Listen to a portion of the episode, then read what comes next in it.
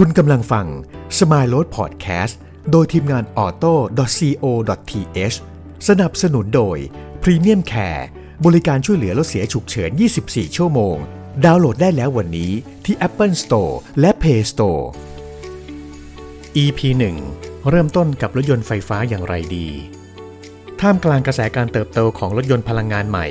หลายท่านเริ่มเรียนรู้ และมีรถยนต์พลังงานใหม่เป็นตัวเลือกไว้ในใจสำหรับแผนการซื้อรถยนต์คันใหม่ต่อไป เพียงแต่ไม่เคยมีประสบการณ์ในการใช้รถยนต์พลังงานใหม่เหล่านี้เลย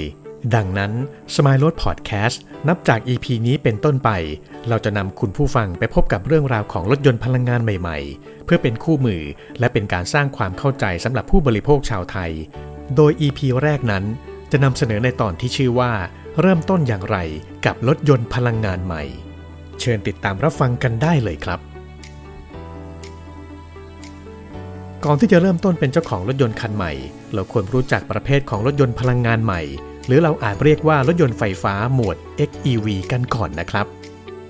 จริง ๆ แล้วรถยนต์ไฟฟ้าไม่ได้มีแค่รถยนต์ประเภทขับเคลื่อนด้วยมอเตอร์เพียงอย่างเดียว อย่างที่เราเข้าใจกัน แต่รถยนต์ไฟฟ้าหลักๆ สามารถแบ่งแยกกันเป็น 4 ประเภทใหญ่ ๆ ด้วยกัน ตามแหล่งที่มาของพลังงาน และข้อจำกัดที่แตกต่างกัน เริ่มด้วยรถยนต์ไฟฟ้าประเภทที่ 1 คือรถยนต์ไฟฟ้าแบบไฮบริดหรือ Hybrid Electrical Vehicle มีคำย่อว่า HEV หรือ HEVS เรารู้จักรถชนิดนี้มานาน เข้าใจง่ายๆ คือรถไฮบริดคือรถลูกผสมระหว่างเครื่องยนต์กับไฟฟ้าทำงานสลับกัน หรือทำงานสนับสนุนกัน รถชนิดนี้มีมอเตอร์ไฟฟ้าเป็นตัวขับเคลื่อน มีแบตเตอรี่สำหรับเก็บพลังงาน แต่ยังไม่สามารถชาร์จไฟฟ้าได้จากภายนอกเท่านั้น ต้องพึ่งพาพลังงานจากเครื่องยนต์ในการชาร์จไฟ ข้อดีคือไฟฟ้าไม่มีวันหมด ข้อด้อยคือ สัดส่วนการใช้พลังงานจากแบตเตอรี่ทำได้น้อย อย่างไรก็ตามมีผู้ผลิตรถยนต์บางค่ายอย่างนิสสันได้แก้ไขปัญหา โดยแนะนำเทคโนโลยี e-power นั่นคือ แทนที่จะใช้เครื่องยนต์ขับเคลื่อนโดยตรง ก็ใช้เครื่องยนต์เป็นตัวปั่นไฟป้อนให้แบตเตอรี่ตลอดเวลาทำให้ได้สมรรถนะแบบรถยนต์ใช้มอเตอร์ แต่ไม่จำเป็นต้องรอชาร์จแบตเตอรี่ให้เสียเวลารถยนต์ไฟฟ้าประเภทที่ 2 คือรถยนต์ไฟฟ้าแบบ Plug-in Hybrid หรือ Plug-in Hybrid Electrical Vehicle มีคำย่อว่า PHEV รถยนต์ประเภทนี้ต่อยอดมาจากไฮบริดทั่วไป โดยยังคงใช้แหล่งพลังงานเช่นเดิมจากเครื่องยนต์ และมีมอเตอร์เป็นตัวช่วยขับเคลื่อน ต่างกันตรงที่ รถยนต์ประเภทนี้มีช่องเสียบชาร์จไฟฟ้าโดยตรงไปที่แบตเตอรี่ ที่เรียกว่า Plug-in และจะมีขนาดของแบตเตอรี่ที่มีความจุมากกว่ารถไฮบริด เนื่องจากต้องการพึ่งพาพลังงานไฟฟ้าในการขับเคลื่อนมากขึ้น และมีโหมดการขับเคลื่อนด้วยไฟฟ้า หรือ EV โหมด มาให้ใช้งานสำหรับรถไฮบริดและรถยนต์ไฟฟ้าแบบ Plug-in Hybrid เป็นรถที่ยังคงปล่อยมลพิษผ่านท่อไอเสีย และมีข้อจำกัดเรื่องระยะทางที่ขับเคลื่อนด้วยไฟฟ้า อย่างไรก็ตาม รถไฮบริดรุ่นใหม่ๆ มีความพยายามเพิ่มสัดส่วนของโหมดไฟฟ้ามากขึ้น โดยมีให้เห็นในรถยนต์หรูหราราคาแพง ที่สามารถขับเคลื่อน EV โหมดได้ถึงระยะ 100 กิโลเมตร โดยไม่ต้องใช้พลังงานจากเครื่องยนต์ ซึ่งหมายความว่าเมื่อไฟฟ้าหมด เราก็ใช้เครื่องยนต์ขับเคลื่อนต่อไปได้ทันที เมื่อถึงรถยนต์ไฟฟ้าประเภทที่ 3 รถยนต์ที่เป็นกระแสเป็นพระเอกของวงการ ทั้งรัฐบาลและยอดขาย นั่นก็คือ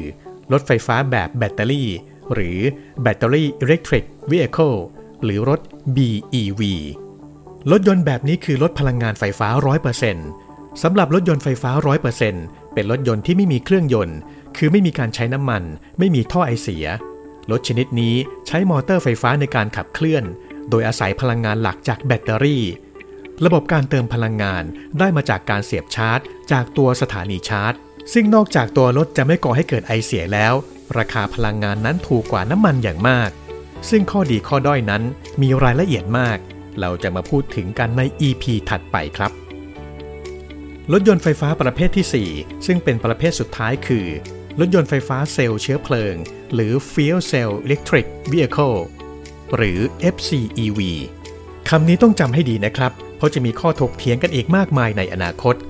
รถยนต์ชนิดนี้มีโครงสร้างทุกอย่างเหมือนรถยนต์ไฟฟ้า 100%คือใช้มอเตอร์ขับเคลื่อน มีแบตเตอรี่เป็นแหล่งเก็บพลังงาน เพียงแต่แทนที่จะรอชาร์จไฟฟ้าให้เสียเวลารถ FCEV สามารถผลิตไฟฟ้าได้ด้วยระบบเซลล์เชื้อเพลิงที่ออกแบบไว้ โดยการนำพลังงานไฮโดรเจน ซึ่งอยู่ในตัวถังทำปฏิกิริยาเคมีกับออกซิเจน จากรอบตัวรถ มาผลิตกระแสไฟฟ้า แล้วส่งเข้าไปเก็บไว้ใช้ในแบตเตอรี่ รถยนต์ไฟฟ้าเซลล์เชื้อเพลิง คือสุดยอดของเทคโนโลยีในอนาคต นอกจากจะไม่ก่อให้เกิดมลพิษแล้ว ไฮโดรเจน มีมากมายในอากาศ เราสามารถนำพลังงานกลับมาหมุนเวียนใช้แบบไม่มีวันหมด แต่ปัญหาคือเทคโนโลยีปัจจุบัน การผลิตไฮโดรเจนยังมีต้นทุนสูงความที่เป็นเทคโนโลยีใหม่ จำนวนสถานีให้บริการยังไม่มี การเติมไฮโดรเจนจึงลำบากอย่างมาก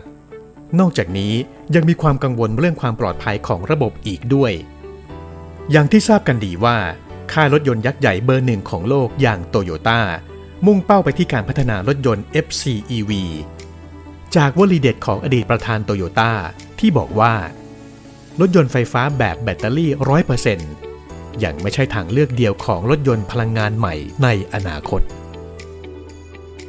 ขอบคุณที่ติดตามรับฟัง Smile Road Podcast โดยทีมงาน auto.co.th ติดตามรับฟังได้ใหม่ในตอนต่อไป สนับสนุนโดย Premium Care บริการช่วยเหลือรถเสียฉุกเฉิน 24 ชั่วโมง ดาวน์โหลดได้แล้ววันนี้ที่ Apple Store และ Play Store